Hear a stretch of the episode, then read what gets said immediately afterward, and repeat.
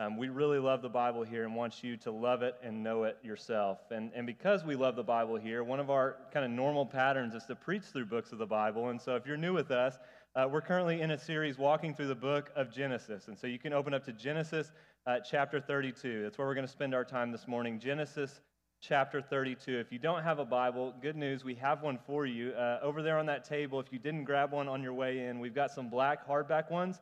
Uh, if you don't own a Bible, you can take that and keep it. That's our gift to you uh, as a church. But Genesis 32 is where we're going to be this morning, seeing a, a real famous story where Jacob wrestles with God uh, all night long. And what we're going to see in this text is really Jacob have these two movements. He starts by first fearing the face of Esau, and then second, seeing the face of God. And so let's look at this text and what it has for us. We'll start by reading the first 21 verses, starting in verse 1 of Genesis 32, the very word of God to us today.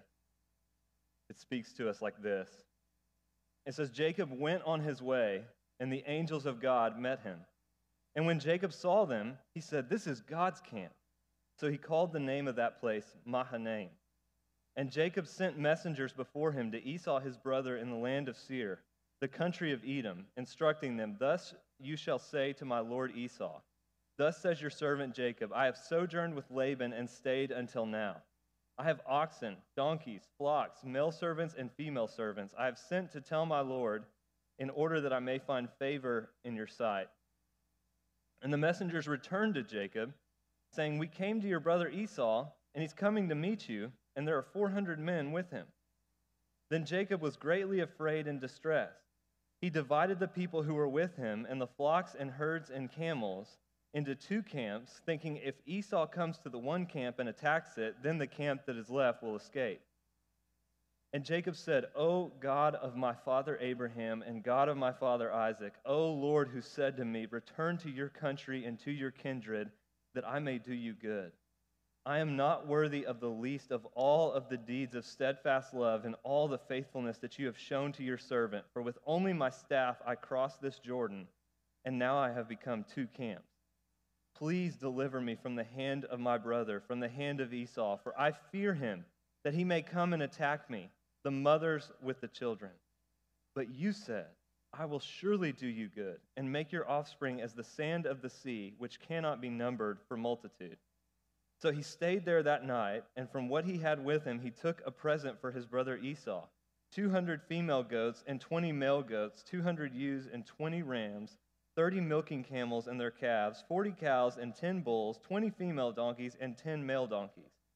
These he handed over to his servants, every drove by itself, and said to his servants, Pass on ahead of me and put a space between drove and drove. He instructed the first, when Esau, my brother, meets you and asks you, To whom do you belong? Where are you going? And whose are these ahead of you? Then you shall say, They belong to your servant Jacob. They are a present sent to my lord Esau. And moreover, he's behind us. He likewise instructed the second and the third and all who follow the droves. You shall say the same thing to Esau when you find him. And you shall say, Moreover, your servant Jacob is behind us. For he thought, I may appease him with the present that goes ahead of me, and afterward I shall see his face. Perhaps he will accept me. So the present passed on ahead of him, and he himself stayed that night in the camp. And so last week we saw uh, Jacob take off from Laban's house after 20 long years of serving him and start his journey back to the promised land. He's been in exile out of this land for 20 years and uh, a bunch has happened at Uncle Laban's house in the past 20 years. He's coming back to the land with four wives, uh, 12 kids, a bunch of animals and livestock. He's got quite the caravan with him, right? And so he, he takes off, and the text tells us that at some point the angels of God meet him. And so he calls the place, uh, he says, This is God's. Uh, this is God's camp, and he calls the place Mahanaim, which means two camps his camp and God's camp. Now, if, if you're reading this, as we read this, and you heard this, and you're thinking, where have I heard this before? You should be thinking that because you have heard this before if you've been with us. Uh, in chapter 28, 20 years ago, when Jacob left the promised land and was fleeing towards Laban's house, uh, God met him at a no name place in the wilderness, just like this. And he, in a dream and a vision, put a stairway from heaven out, and it said that the angels of God were ascending and descending on the ladder. God met him there on his way out of the promised land 20 years ago. And here again, the angels of God are meeting him, and God's about to meet him uh, in this same place as he comes back into the land, showing Jacob that God has been with him every step of the way. Even if and when Jacob did not know it or realize it, uh, God has been with him, and God has kept his promise to him to bless him and to protect him and to be with him and to make him fruitful and multiply him. But before Jacob comes back into the land, he knows that he's got some unfinished business with his brother Esau. He wants to reconcile with his brother Esau, and so he sends messengers to Esau to let him know that Jacob is coming back into the land. And, and remember, like the reason Jacob fled out of the promised land in the first place is because Esau literally wanted to kill him. And so verse 6 tells us that the messengers come back and they're like, hey, we found Esau, and uh, he's actually coming to meet you, and he's got 400 of his friends with him. Now, that's what the kids would call an army, right? Like, that, that's not the beginnings of a good meeting. And, and so Jacob's rightly terrified. He's kind of peeing down his leg a little bit, and he's like, oh my gosh, like, Esau still wants to kill me. I'm going to die. And, and so he hatches this plan. He, he divides his one camp into two camps because his thinking is well, if Esau comes and attacks one of them, at least the other one is going to be able to escape. And so, so just a few verses ago, he said, This is God's camp, and he called the place Mahanaim, two camps, his camp and God's camp. But, but now he doesn't believe that God is going to protect him from his brother Esau, and so he feels like he has to scheme and divide his camp into two camps. But before he finishes scheming, he does start to pray in verse 9, and I think this is really instructive for us he prays and he says, God, you are the one who told me to go back to my homeland, and you are the one who promised that you would do me good. And he acknowledges, God, I'm unworthy of all the kindness that you've shown me. I left this land empty with just a staff, and yet, man, you've filled me. I have two camps now because of all that you've done for me. You've been so gracious to me and so faithful and so kind to me. And then I, I love what he does here. I think this is just so instructive for us. Uh, he prays God's word back to him. He says in verse 11, God, I'm terrified. Like Esau wants to kill me. I think he's going to kill me and my family. I'm terrified of what he's going to do. But look again at what he says in verse 12. He says, But you said, I will surely do you good and make your offspring as the sand of the sea, which cannot be numbered for multitude. I love this because here's what Jacob does. He looks at his situation and he says, God, this is my situation. I think Esau still wants to kill me, and I'm terrified. But God, this is what you said. This is what you promised. You promised to protect me and bless me and provide for me and be with me. God, please be faithful to me. Please keep your promise to me. Listen, can I just encourage you if you don't really know how to play, pray, man, this is a great place to start. Maybe this is a great way for you to begin praying. Just read the Word of God and pray God's promises back to Him. Like, God, I, I don't know much, but I do know that you've said this. I do know that you've promised to do this. God is a faithful God. He loves to keep his promises, and he loves when we pray his promises back to him and when we trust him as faithful, when we depend on him.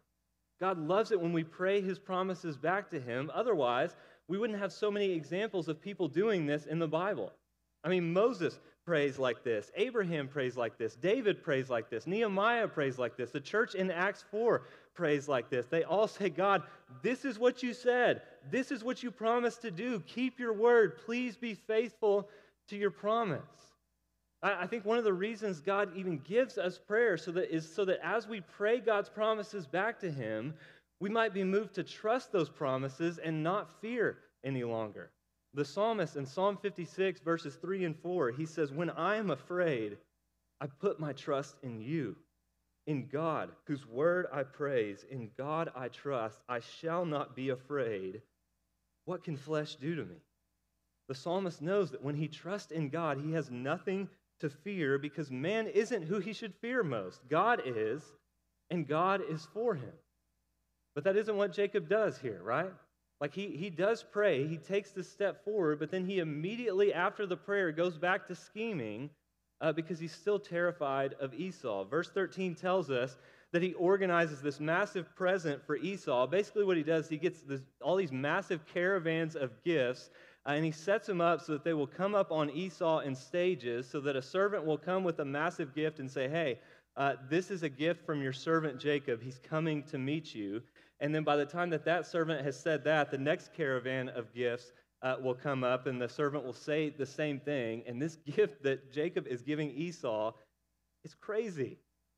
Like, get the idea that Jacob's basically sending his servants to Esau, and the first servant comes up and he's like, Esau, these 10 BMWs, uh, these are a gift from Jacob. He's coming to meet you. And then the next servant comes up and is like, hey, Esau, these 15 Teslas, uh, they're a gift from Jacob. He's coming to meet you. He wants to see you. The next servant comes up, hey, Esau, 20 Mercedes, they're a gift from Jacob. I mean, he's just rolling out like Lamborghinis and Maseratis, like the nicest stuff of the day, just trying to overwhelm Esau with this gift so that Esau will not want to kill him anymore. I think just how over the top this gift is shows just how terrified Jacob is of Esau and how he's still trying to control the situation and take things into his own hands. Verse 20, it even tells us that he's doing this because he's thinking, maybe this will make Esau accept me. Maybe this will, notice the footnote if you've got an ESV, maybe this will appease his face. And when I see him face to face, he won't want to kill me. He'll accept me. He's worried about Esau. He's fearing seeing the face of Esau. But as this text moves on, we're going to see that's not actually what Jacob should fear most because this text moves from fearing the face of Esau to Jacob then seeing the face of God. Look at verse 22 with me. It says, The same night he arose and took his two wives, his two female servants, and his eleven children, and crossed the ford of the, of the Jabbok. He took them and sent them across the stream and everything else that he had. And Jacob was left alone. And a man wrestled with him until the breaking of the day. When the man saw that he did not prevail against Jacob, he touched his hip socket, and Jacob's hip was put out of joint as he wrestled with him. Then he said, Let me go, for the day has broken. But Jacob said, I will not let you go unless you bless me. And he said to him, What is your name? And he said, Jacob. Then he said, Your name shall no longer be Jacob, but Israel, for you have striven with God and with men and have prevailed. Then Jacob asked him, Please tell me your name. But he said, Why is it that you ask my name? And there he blessed him. So Jacob called the name of the place Peniel, saying, For I have seen God face to face, and yet my life has been delivered.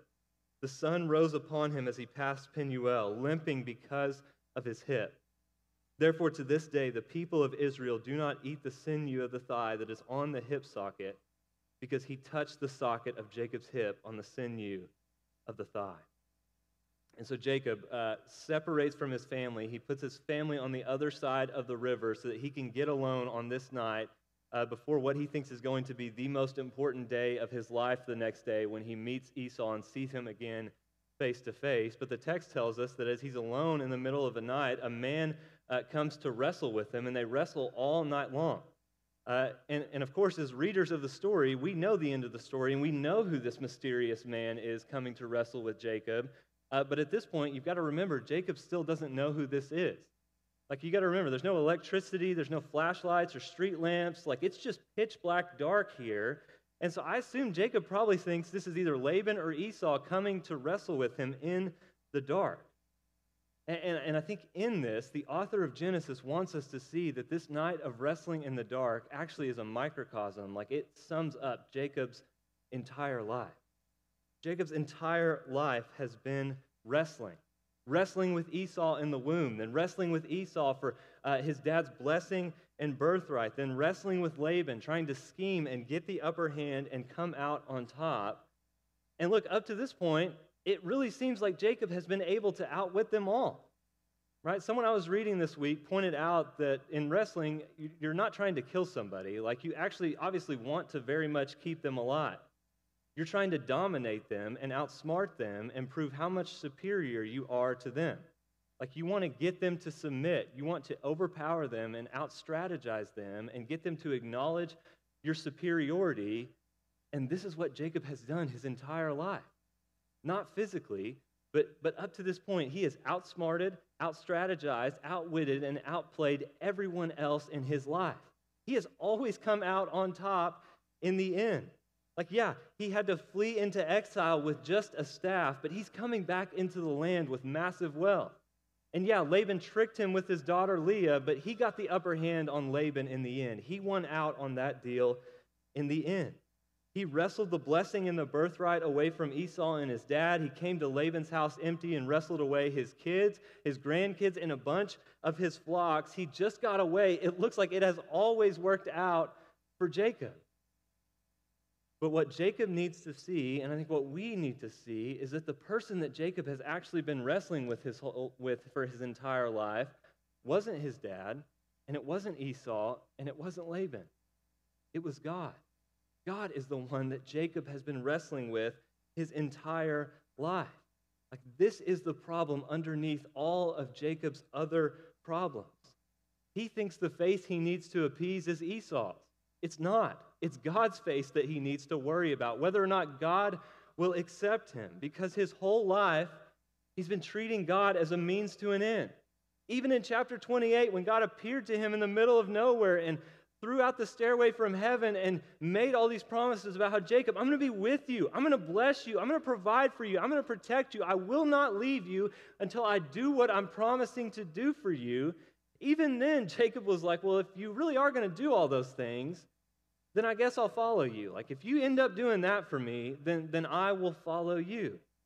Like, God has been useful to Jacob, but he hasn't been beautiful to him. He's been using God as a means to an end to get to all of these other things. But on this night, God is finally going to break Jacob so that he would seek the blessing in God, so that he would seek God as the blessing. Notice uh, this man has been letting Jacob win all night long. But in verse 25, it tells us, it says that when the man saw that he did not prevail against Jacob, uh, he touched the socket of his hip uh, with his finger and put Jacob's hip out of joint. Now, clearly, if you can dislocate somebody's hip with the touch of your finger, you're stronger than them, right?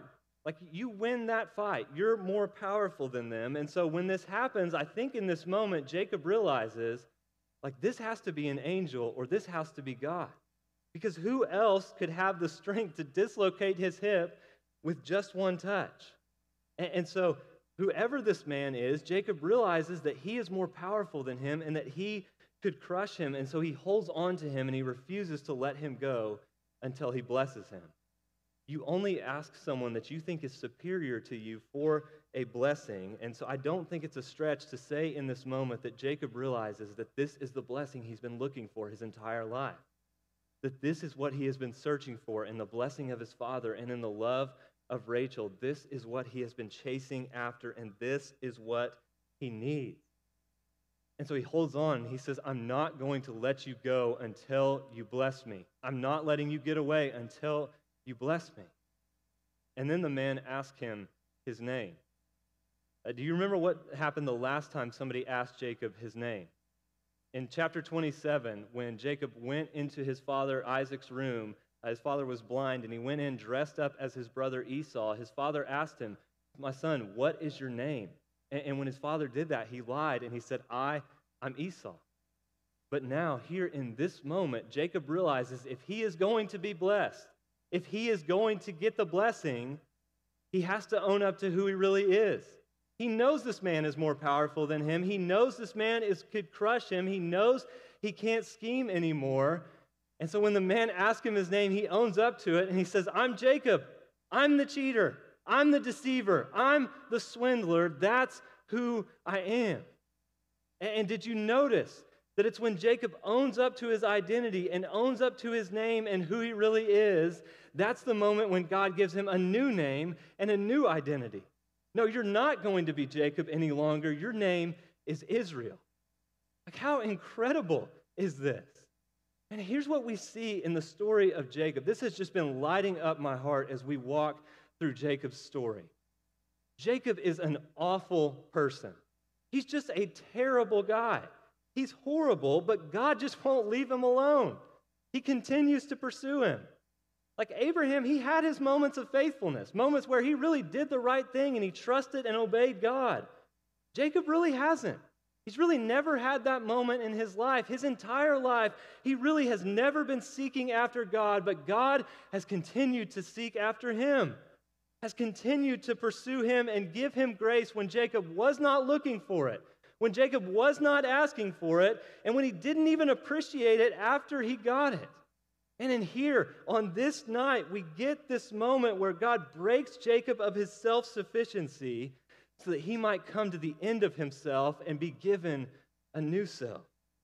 Look, this should fill us with great hope because left to ourselves, there is no hope of change. We're not going to be able to change ourselves. But the good news this story shows us is that even in spite of Jacob's foolishness, Jesus just refuses to quit on him, and Jesus refuses to quit on us. The Bible is not the story of heroes of the faith that God gives grace to because they've figured it out and they're really good people. The Bible is the story of God giving grace to bad people who do not deserve it, who have not earned it, who were not looking or asking for it, and who most of the time don't even appreciate it or change their lives after they get it. He just keeps pouring out His grace. Like it's Jacob the trickster, the deceiver, the terrible person who is given a completely new name here. Nancy Guthrie puts it like this She says, God gave Jacob a new name, a new identity that defined him, not by his personal failure, but by God's conquest of his heart, God's defeat of his ways of deception, God's strength in his weakness. God is redirecting the course of Jacob's life here. He is giving him a name and identity that's bigger than his sins and his struggles and his failures. God is saying, Jacob, cheater and deceiver, isn't going to be what defines your life any longer. Your sins and your shortcomings are not going to get the loudest word over your life any longer. My grace is. Look, we'll see as we continue walking through Jacob's story. It's not as if Jacob changes overnight. A lot of times it's a big wonder if he even changes at all. But the good news is that God's word of grace and blessing is what ultimately wins the victory in Jacob's life. It's what's most defining in Jacob's life. Look, this should give us great hope that the messes that we have made of our lives don't have to be the end of our story. And not because we're going to get it better and we're going to figure it out and we're going to find out how to reform our lives, but because God gives grace that's bigger and more powerful and more transformative than any of our sin. And that's what the story of Jacob is showing to us. But you have to see how this happens. You have to see how the grace of God comes into our lives. You see, this blessing didn't come into Jacob's life through his strength, but through his weakness. It's when he's broken, it's when he owns up to who he really is. That's when God blesses him. Like he, one commentator said that this is Jacob's defeat and victory all at the same time. His entire life, he has been fighting and rebelling against God. But when God humbles him and breaks him of his self sufficiency, Jacob clings to him in dependence, and that's when he's given the blessing. And so when Jacob loses, is actually when he wins. Jacob wins when he's reduced to weakness and helplessness, when he knows he can't win blessing for himself any longer. He just has to cling to God in the hopes that God would give it. Listen, the same thing is true for us. The grace of God does not come into your life through your strength, but through your weakness, through you humbling yourself and admitting, I'm like Jacob. I have cheated. I have deceived. I have sinned. Sin is not just a few bad things that I've done, sinner is who I am.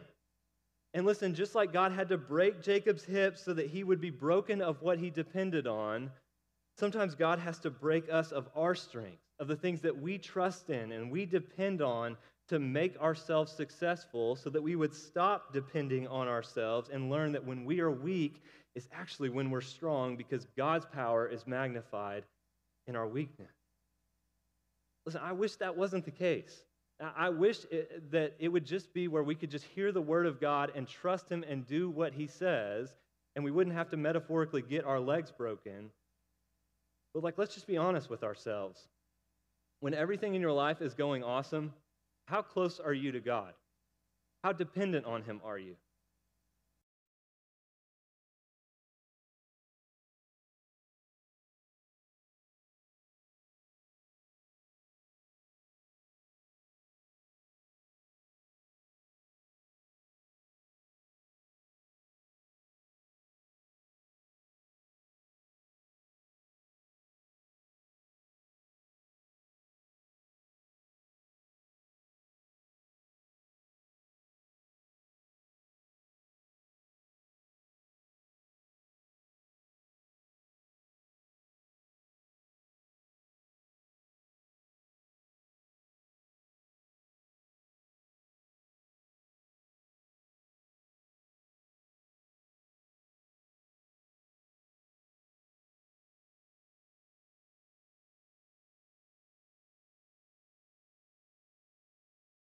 Risen king of the entire universe, he's not going to be a side piece or an accessory to anybody's life. He can only be the center. And so, God, out of love, He will crush these areas of our old self that still loves and looks to other things so that He can form us into a new self, a new self that clings to Him and is dependent on Him for blessing. God will break us of our strength so that He would move from just being useful to us to beautiful to us, so that we would stop treating Him as a means to an end and He would become the end that we are living for. And so we have to come to God in our weakness, but I, I think this story also shows us something about God. Um, clearly, by the end of the story, Jacob realizes he's been wrestling with God. Right? The man tells Jacob to let him go before the sun comes up. I think, presumably, because of what God says in the book of Exodus, that no one can see his face and live. And, after God renames Jacob, Jacob names the place where they wrestled Peniel because he says, he realizes he has been wrestling with God face to face all night long, and yet he didn't die. God didn't crush him. In fact, until he touched his hip, God was kind of letting him win. Right? What was God doing? Well, dads, it's kind of like when you wrestle with your boys. What do you do? You get down on the ground with them and you don't use all your strength because if you were to use all of your strength, what would happen? You'd absolutely crush them, right? You'd completely dominate them.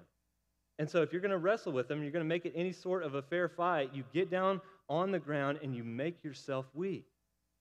That's what God is doing here. God is making himself weak and letting Jacob get the upper hand, even though at any time he could crush him, as evidenced by the fact that all he has to do is touch Jacob's hip and it knocks it completely out of socket. And so, why does God do it like this? Why does God do this? Well, I think two reasons. One, that we've already seen to teach Jacob to cling to him and to come to him in weakness. But two, I think God is doing this to give us a picture of how he is going to save the world. Because listen, Jacob rightly realizes on this night that his life was spared, that he should have died. He, God could have killed him in an instant, but he didn't. And we know from Jacob's story, Jacob does not deserve blessing. He deserves curse. But he isn't cursed. Instead, he is blessed by God. God doesn't crush him, even though he deserves to be. You know why? Because Jesus became the true Jacob. You see, like Jacob, Jesus won his victory by losing through what looked like weakness. Jesus came into the world just like this night on he did just like this night, like he did wrestling with Jacob, when Jesus came into the world, he made himself weak to save us. He's God. He is the definition of strength itself, but yet he took on the weakness of our humanity to come and save us. But not only did he take on the weakness of our humanity, uh, he, li- he lives the perfect life. And after living the perfect life, the life that more than any other deserves to be blessed, he goes to the cross and he bears the curse of God's justice for us. On the cross, he takes the blow of justice for our sins that should have come to us. He was pierced for our transgression, he was crushed for our sins. The punishment that brought us peace was put on him. It's by his wounds that we have been healed. You see, Jesus bore the curse of God's justice on the cross, and he held on and he said, I'm not letting go until you bless them. He bore the curse so that we could get the blessing. He took the curse and he held on all the way to death so that blessing could flow to us. So that we, who like Jacob deserve more than anything else to be cursed, instead would be blessed by God forever because the only one who's ever deserved to be blessed bore the curse for us. That's the good news of the gospel. And because Jesus has done this, because Jesus has become the true Jacob and t- taken the ultimate blow of justice for us on the cross, here's what you can know. Anything else that comes to you in your life, anything that feels like a blow, it only serves to discipline you and bring you back to God. It is not meant to crush you. Look, because of the cross, here's what you can know beyond the shadow of a doubt. You can know that whatever a, a difficult circumstance in your life means, it cannot mean that God does not love you. It cannot mean that God has changed his mind about you. It cannot mean that God has abandoned you. It cannot mean that God is condemning you. And, and so, so often, what we feel like is God fighting against us is actually what God is using to wake us up and discipline us, to bring us back to Himself. Like this touch that dislocated Jacob's hip and made him walk with a limp for the rest of his life was actually an act of God's grace. It made him stop being so dependent on himself and it made him depend on God. With these difficulties in our lives, they teach us how to walk by faith. They teach us how to depend on God because when everything else in your life gets taken away, in that moment you're able to see that Jesus really is enough. That even at the bottom, he is still enough. This is why Paul can say, after he prayed three times for God to take his pain and suffering away, and God didn't, he says, God revealed to him that his grace was sufficient for him because his power is made perfect in Paul's weakness. And so Paul says, I'll boast all the more in my weakness then because that's when I'm actually strong. Like, as difficult as it has been when God has taken away the things in my life that I have looked to to fulfill me, whether it was sports or a relationship or an opportunity, the times when I felt like I had absolutely dead ended my life, like Jacob, and as awful as those times were, I, I would not want to go through them again, but I would not trade them for anything because in breaking me, God brought me to a deeper dependence on Himself. Like the, the nearness I felt to Him in those mo- moments and the joy I had in Him was like nothing else. And, and I can say I depend on Jesus today in ways that I just would not if my life had just been one big success after another, like I planned it out to be. Like this reality is why Charles Spurgeon can say something as crazy as I have learned to kiss the wave that throws me up against the rock of ages. And this is a man that suffered with gout and with depression for the vast majority of his life. And he's not saying that his sufferings or the things that happened to him were good. And he's not saying that he loved his struggles and his sufferings. He's saying that he's thankful that God was able to use even his suffering and pain as a way to draw him closer to himself. And so, listen, if you're walking through something like this, I'm not at all trying to minimize, minimize the pain that you're walking through. I'm trying to encourage you that God is so big and so in control that He's able to use even it as a means to draw you closer to Himself. That because of Him, your pain is not wasted. None of it is wasted. And so here's what I want to encourage you with Are you in the low place? Are, you walking through a difficult circumstance and time? Does it feel like God is fighting against you? He's not. He's not. He is in the low place with you. He's not trying to crush you. He knows exactly what it is like. He's walked through it before you. Jesus knows what it is like to walk with a limp. He's not doing it to crush you. He's using it to draw you closer to himself so that he can give you more of himself. So if you are walking through something like this, do you know what you do? You just cling like Jacob. You just hold on because that's how you win the victory. Because the good news that we can know is that in, in all of our attempts to hold on, the good news is that Jesus isn't going to let go of us. He's not going to lose his grip on you ever. Man, and if, if you're like me and you hear this story and you think, man, if God would just do that for me, if I could just see God face to face, and I know I'd trust him, I know I'd walk with him deeper, I know I would walk in deeper obedience to him, here's what you can know. Now, the Bible says in John 1:18 that no one has ever seen God, but Jesus, in becoming a man, Jesus has made him known. That Jesus, in his humanity, has made the invisible God visible so that we could see the glory of God.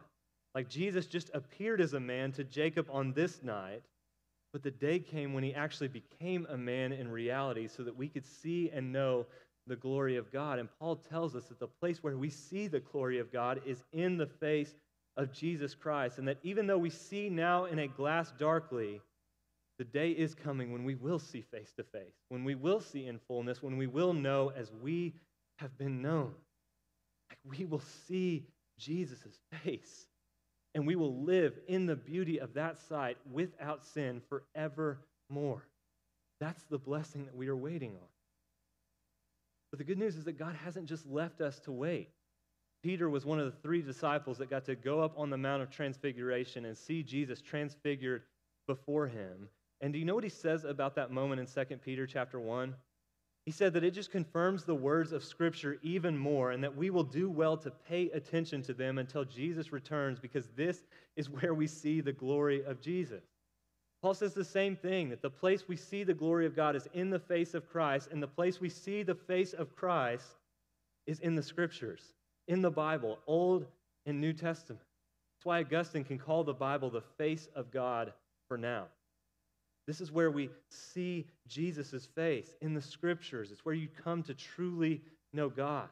This is where we wrestle with God in prayer, where we say, God, this is my situation, but this is what you've said.